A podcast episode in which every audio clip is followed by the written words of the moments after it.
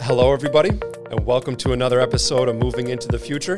Today, I am joined by Molly D. Ramasamy, who's the Director of Deep Carbon Reduction at JB&B Engineering. And today we are at the JB&B Engineering office, so this is quite special. It's Climate Week in New York. There's a lot Sure going is. on. Yep. Quite a uh, you know quite a topical discussion. So Molly, thanks for joining us. Thanks for having me. Looking forward to the discussion today. Yeah, and we were just talking about it too. You know, the director of deep carbon reduction. I'm sure that wasn't a term that you heard very often five years ago, right? It was not. In fact, uh, shortly after we started our deep carbon reduction group and I started doing this job, people would routinely say to me, What is deep carbon reduction? And now it's all over the industry. It's Right. caught on. It's definitely a thing. So, yeah. Right. And see, that's the uh, you know funny part of, of what you do because you've been you've been in the construction industry for you know over ten years or so, but really you've had this role for the last five years, and uh, within the last five years as a society, we've seen such a push for you know uh, energy efficiency and carbon reduction. Uh, you know, since you've had a focus in the field, what has been the most you know profound change you've seen and and uh, you know as a professional and an expert That's a great question. Um, you know, I think in the last five years, the really big shift has been in the focus on carbon versus what we used to measure building performance by pretty consistently and still do in some ways, which is energy use intensity. So that's the amount of energy a building uses per square foot. And that was how it was for a long time, and that worked really well. People, you know, were looking at their energy efficiency through that lens of EUI, and now uh, there's been a big shift, and that shift is now specifically on carbon, right? And a building's contribution in terms of carbon emissions, greenhouse gas emissions, and, and the built environment in general. right and and we've already started to see it in New York City with some of the transitions and the new buildings that are coming up I mean some of the new buildings and I know you guys are working on them they're going to be really really impressive with how energy efficient they are and the the LEED certification uh, was always the kind of the, the, the measure of, of green success. But now with, you know, local law 97 and, and, and just more so the um, public awareness around, you know, energy efficiency and things of that nature, um, it's going to be really impressive what we see. Yeah. And when we talk about uh, like EUI and, and carbon reduction and stuff like that, what was the standard before? I mean, everything was essentially running on oil and gas and, and, and that sort of thing, correct?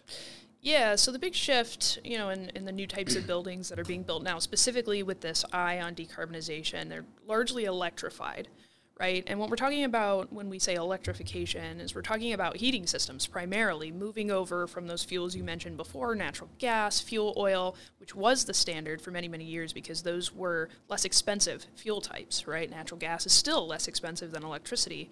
And so for a long time, that's what we were using for our heating systems. But now, as we're moving towards a decarbonized future, we don't want to be combusting those fossil fuels on site. Right. Right. And so we want to transition those heating systems from natural gas and fuel oil over to clean electricity. And that that's the key, right? And that's a really big shift um, in how the industry has really thought about heating systems, about energy and energy efficiency. Now it's not just about how little energy you're using or how well you're using energy, right? That would be your energy efficiency piece. Um, it's also about how well you're recovering energy and how well you're using your equipment and systems to get off of those fossil fuel resources. Exactly, and that's like that's a that's kind of how I understand it too. Is when you look at it like an office space as a whole. So we're we're in the JB&B office, and obviously, I'm sure you guys are very efficient. But like back in the day, if there was nobody sitting in this conference room, the lights would still be on. Now we've gotten to a point. Um, largely lighting systems are automatic, so they're they're they're based on movement. And if somebody comes into the room, the lights turn on. When they leave after five minutes, they'll turn off. That sort of thing. Right. You know, same goes for HVAC systems and heating, and you know, or cooling for that matter. If somebody's not in the office, it'll be kept at a very standard, like 75 degrees or something like that, or maybe even higher. And then, you know, once people come in, even sections can be set at certain uh, temperatures, you know, based on the, the, the office and, and what people prefer.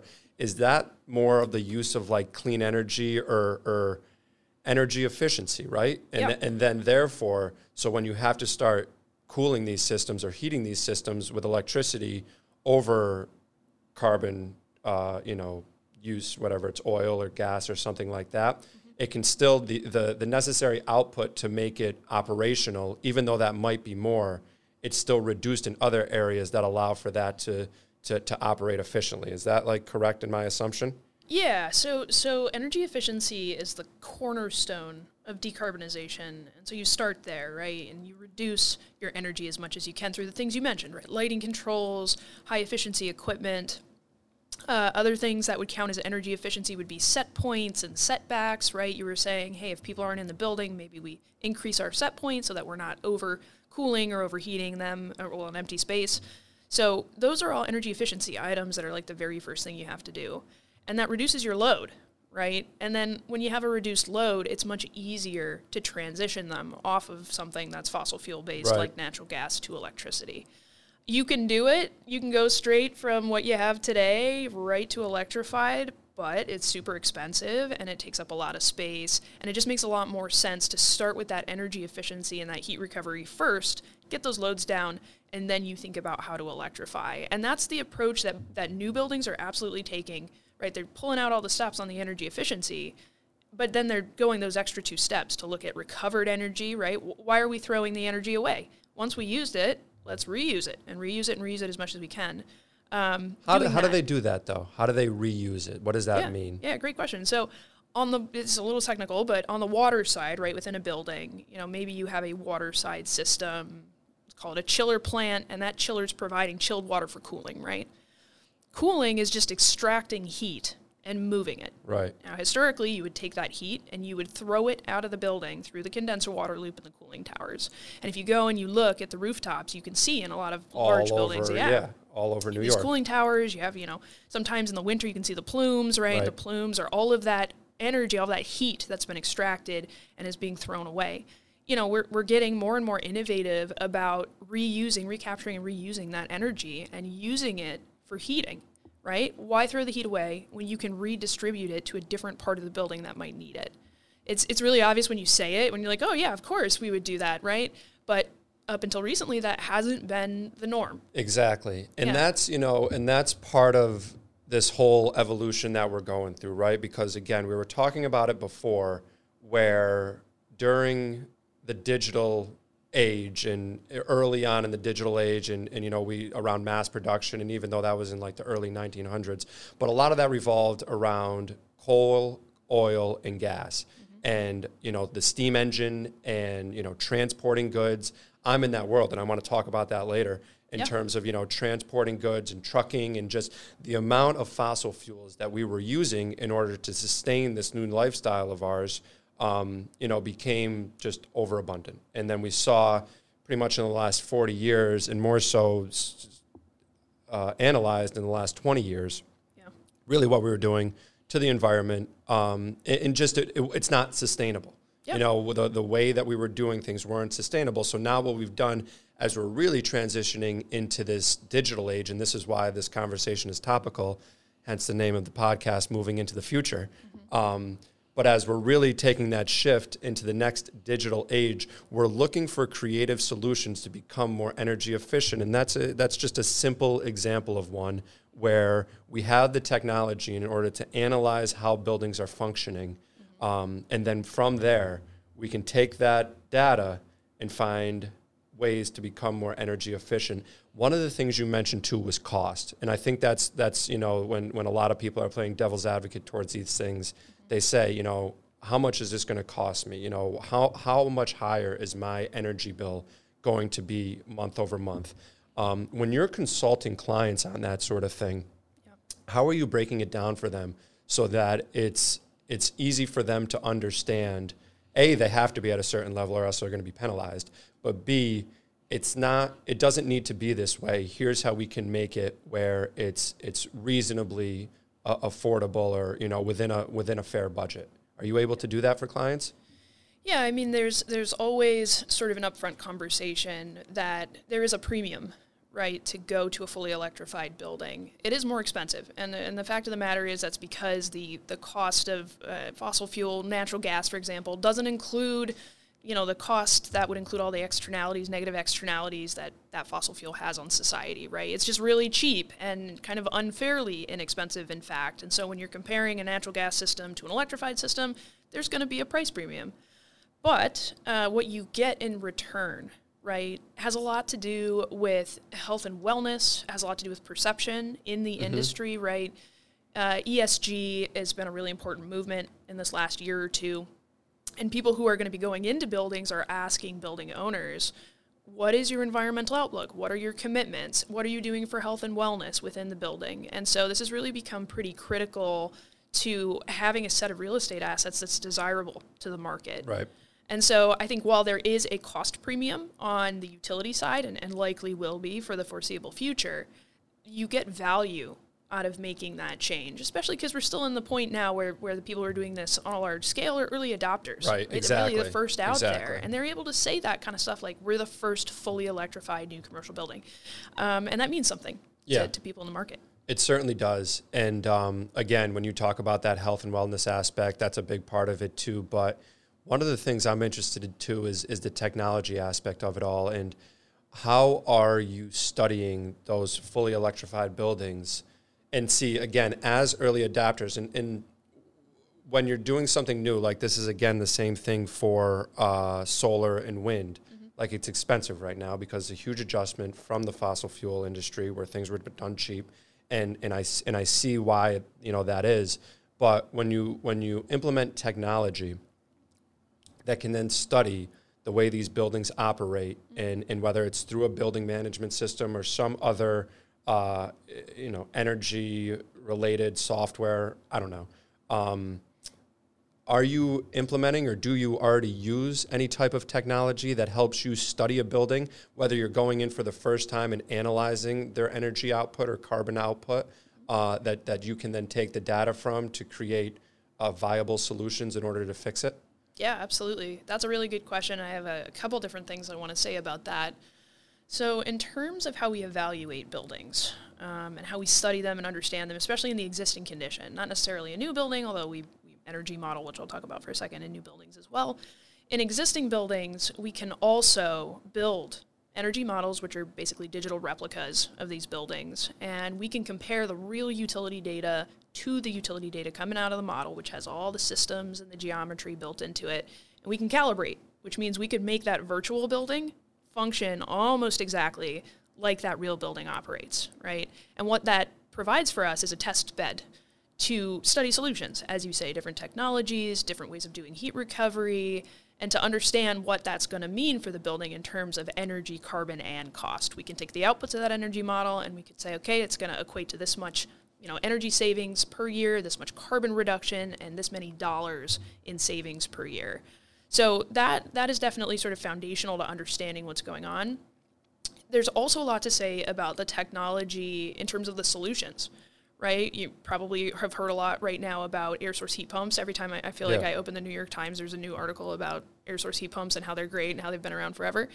Um, and and that's a, a, perfect example of some of the exciting, I'll, I'll, say new in quotes because heat pumps have been around for a long time, right? But they're having this resurgence, and they are being reconfigured and sort of reworked in a way to fit the new market needs in places that are pretty tough, like New York, right, where we have really cold weather and we don't have that much space.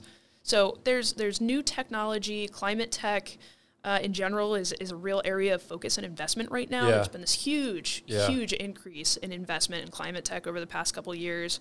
And to your kind of original question about energy management systems or building management systems, optimizations, there's plenty of, of prop tech or software based mm-hmm. um, optimization tools and softwares that are we're seeing pop up on the market. In fact, there are so many of them sometimes it's hard to know as a building owner where to start. Um, but I think you're touching on something that is really important this intersection between cost and technology. And I want to take a second, just because it's so opportune, to kind of talk about this initiative that I'm involved in um, with a number of, of really influential real estate folks. We've got thought advisors and Rocky Mountain Institute and Institute of Market Transformation. We have some academic institutions that are participating. You know, this initiative is called Benchmark 8760 And it is specifically about, you know, looking at how buildings measure their performance and what the different data streams should be that go into determining it because it's not just EUI anymore. That that's mm-hmm. kind of how things have been done in the past. But now we need to look at energy use intensity we need to look at occupancy to your point before right about you know buildings not heating and cooling empty spaces we need to look at grid intensity right so how much carbon is being produced by the electricity grid at any given point in time and we need to look at weather right? What are the weather conditions that are happening in a per- particular area that's driving the way that buildings operate? And so now we start seeing more of a need for data more of a need for tools that actually capture that data and assess it in a way that you know incentivizes building owners to, to do things a little bit differently than they have before. So I'll kind of leave that thought there, but um, I think you're you're getting at something really important because if we don't manage that stuff, if we don't get smarter about how we build but also operate buildings, that's where the cost comes from. Exactly. Right. Exactly. Yes, that's where the and cost see, comes from. And that's where we can end up reducing costs because the big concern is is like affordability for you know like poor people and stuff like that. You know, Absolutely, that, that's yeah. where this it comes down to. Those are the ones who are going to end up suffering, and like nobody wants that. You know, Right. we're, we're we're trying to to fix these things, so that's why you know benchmark eighty seven sixty. You said it was. It, it, yep, Yeah. exactly. Benchmark 8760. We have a website. Anybody who's listening can check it out. Yeah, that's really cool because that's the type of initiatives that are really necessary in order to strive for clean, cheap, clean energy. Is like Yeah. the ultimate motive. Yeah, Um, exactly. And and you brought up something really important there, which is the weather. And like, you know, again, obviously weather throughout the world is, is different in all parts of the world and stuff like that, but specific to New York, how is that going to affect like everything? Like, I mean, because obviously the weather affects us when it's hot, we want air conditioning. When it's cold, we want heat Yeah. internally. But as far as the grid as a whole and like the um like producing the energy, how how is that going to work? Do you know about that at all? Like are you are you yeah, Yeah, yeah, can you yeah, explain that? Yeah, so I mean, it sounds like what you're asking is With like wind and solar. Yeah. Right. So we're going to transition, you know, all these sectors, not just buildings, but you know, in theory, transportation and waste, and all the, all this stuff is going to go electrified. How do we make sure the grid can actually support all of that additional demand Right. and load on the grid? Right. Yeah, it's a great question, and that's a question that people ask all the time. Um, you know, and it's a complicated sort of answer, but I'm gonna I'll try to do a quick overview here, which You say it and I'll try to summarize it in a way all that. I understand it. That's a good good idea. So, I mean, I think from the generation component, right? The way that electricity is generated in New York, there's some really strong policy requirements and market signals that are being put in place that are encouraging power producers to produce power with renewable resources.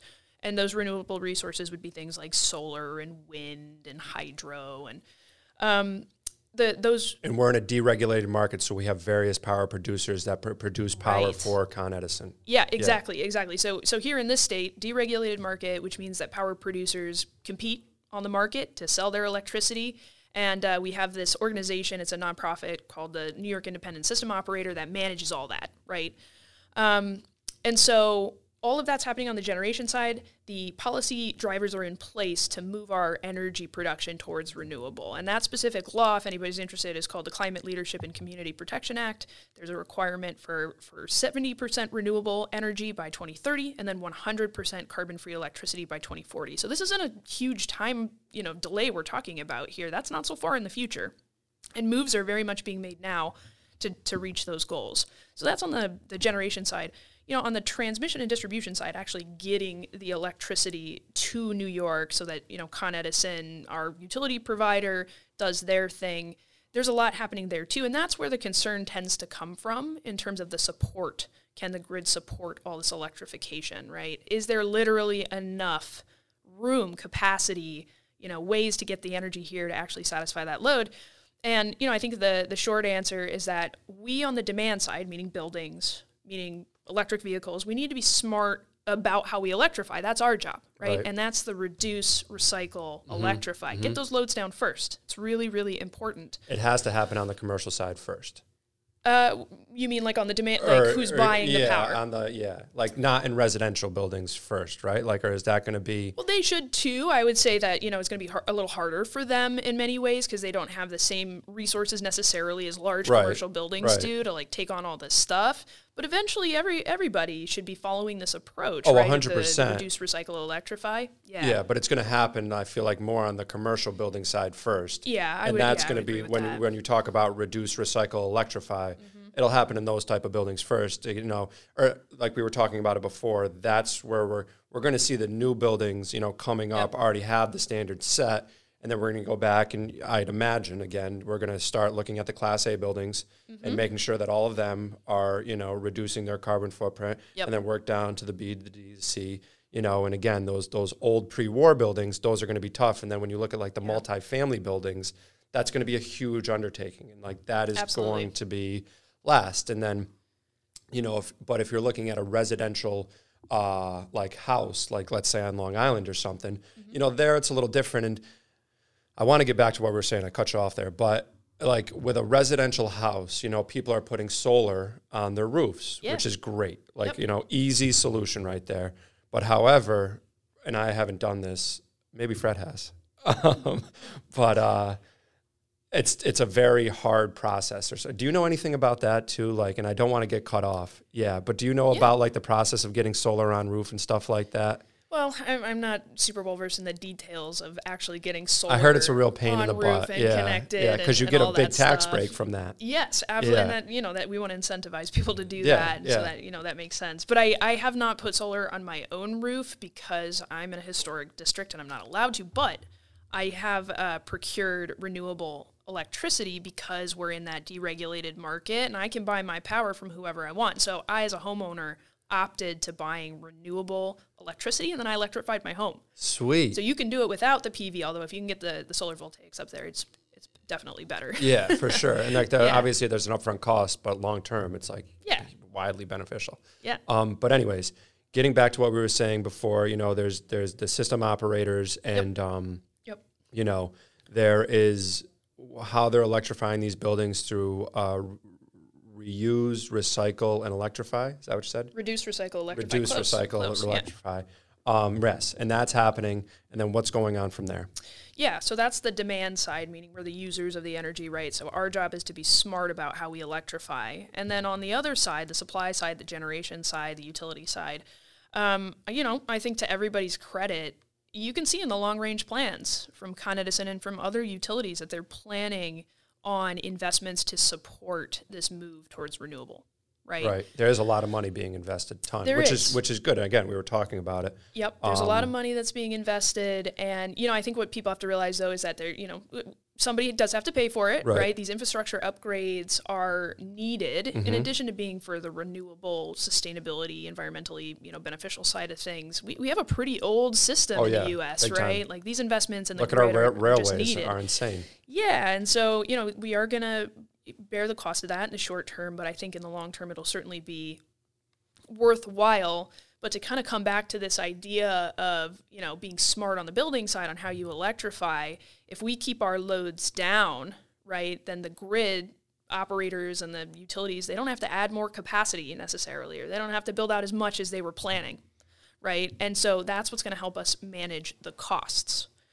And I'm not sure that that link is always so clear to people that like we have a role to play in the affordability of future energy and Right. the way that we help to, to manage that is to use technology the mm-hmm. way that we were talking about before to be smart about electrification right and really to think about building performance in a, in a new way which is beyond energy use intensity and, and needs to have all those other things in it Right. Yeah, that's going to be really fascinating. And like considering how involved you are, because you know you mentioned non for profits, obviously your role as director of, of deep carbon reduction, and um, you know you're involved in a lot of, of a lot of projects, ground up and stuff like that. Would you say the uh, like collaborative and collective vision as a whole is is singular? Like, do you, do people do people get it? You know, for the most part, when you're when you're bringing these presentations to the table, obviously there's always going to be pushback. And one of the worst part about this whole thing is it has become politicized, and you know, for one reason or another. Mm. But however, I feel like for the most part, people have realized specifically too from an in- infrastructure standpoint like there needs to be some level of change and updating and stuff like that Yeah. i don't know if it's if it's possible to ever get away from like some level of carbon use but with that said the way that we're using energy can become much more efficient you know and like Yeah. and and Yeah. that's um and that's the big thing you know i think there's a lot of ways to do it um, so do you do you think people generally understand that and grasp that Yeah, I think so. I think, um, you know, at least in my experience, people want to do good, right? Right. They, they, they want to do the They right wanna help, thing for their yeah. occupants, for their business, for their families, right? For the communities in which they live. Truly, they do. And so, uh, you know, I don't get a lot of pushback on the idea that we should decarbonize and that we should be smart about it, right? And try to minimize the cost impacts and, and minimize the environmental impacts of, of preparing for that. Where the details and the questions and the decision making comes in is, is, is around the very specific implementation Yeah. details, right? And, Right. and we all know, especially in New York City real estate, you know, existing conditions can be tough. You may have every intention and want to electrify an existing building, but it, it could just be really difficult with the existing conditions. There could be a lot of different circumstances that prevent you from getting all the way across the finish line. And so then I think our job, or you know, my job as a solution provider and as a consultant, is to find the right solution that gets you close to where you want to be. You know, still within within the reasonable bounds of, of what you're able to do within Right. those existing conditions. And so there's a lot of optimization and discussion and trying to figure out, okay, well, what is the most practical, most reasonable way to proceed? Knowing that in a perfect world, we would all love, right, to be fully electrified, carbon free. It'd be even better if it were cheap. yeah Um, but because that's not the reality of things, we have to be smart about what we do and how we do right. it. and and see like my grand vision is like you know clean cheap energy. Yeah. that that would that's ideal. And i think we can do it. I think we're we're we're heading in the right direction. You know again i think with us being like fully integrated into the digital age i've already said this i think with that it's going to allow us to make large strides moving forward and it's going to be fascinating and i know we're running out of time but we didn't even get into trucking um, and like that aspect of carbon reduction and where that's going to go Yeah. so we'll save that for next time That sounds good. that sounds but good. But I appreciate you coming on. Thanks so much, Molly. This was great. I'm looking forward to uh, you know obviously continuing to follow you and Yeah, uh, you. you know seeing the great work you do. And, and thanks again for coming on. Thanks for having me. This was great. My pleasure. Thanks everybody for listening. Yeah. Talk soon.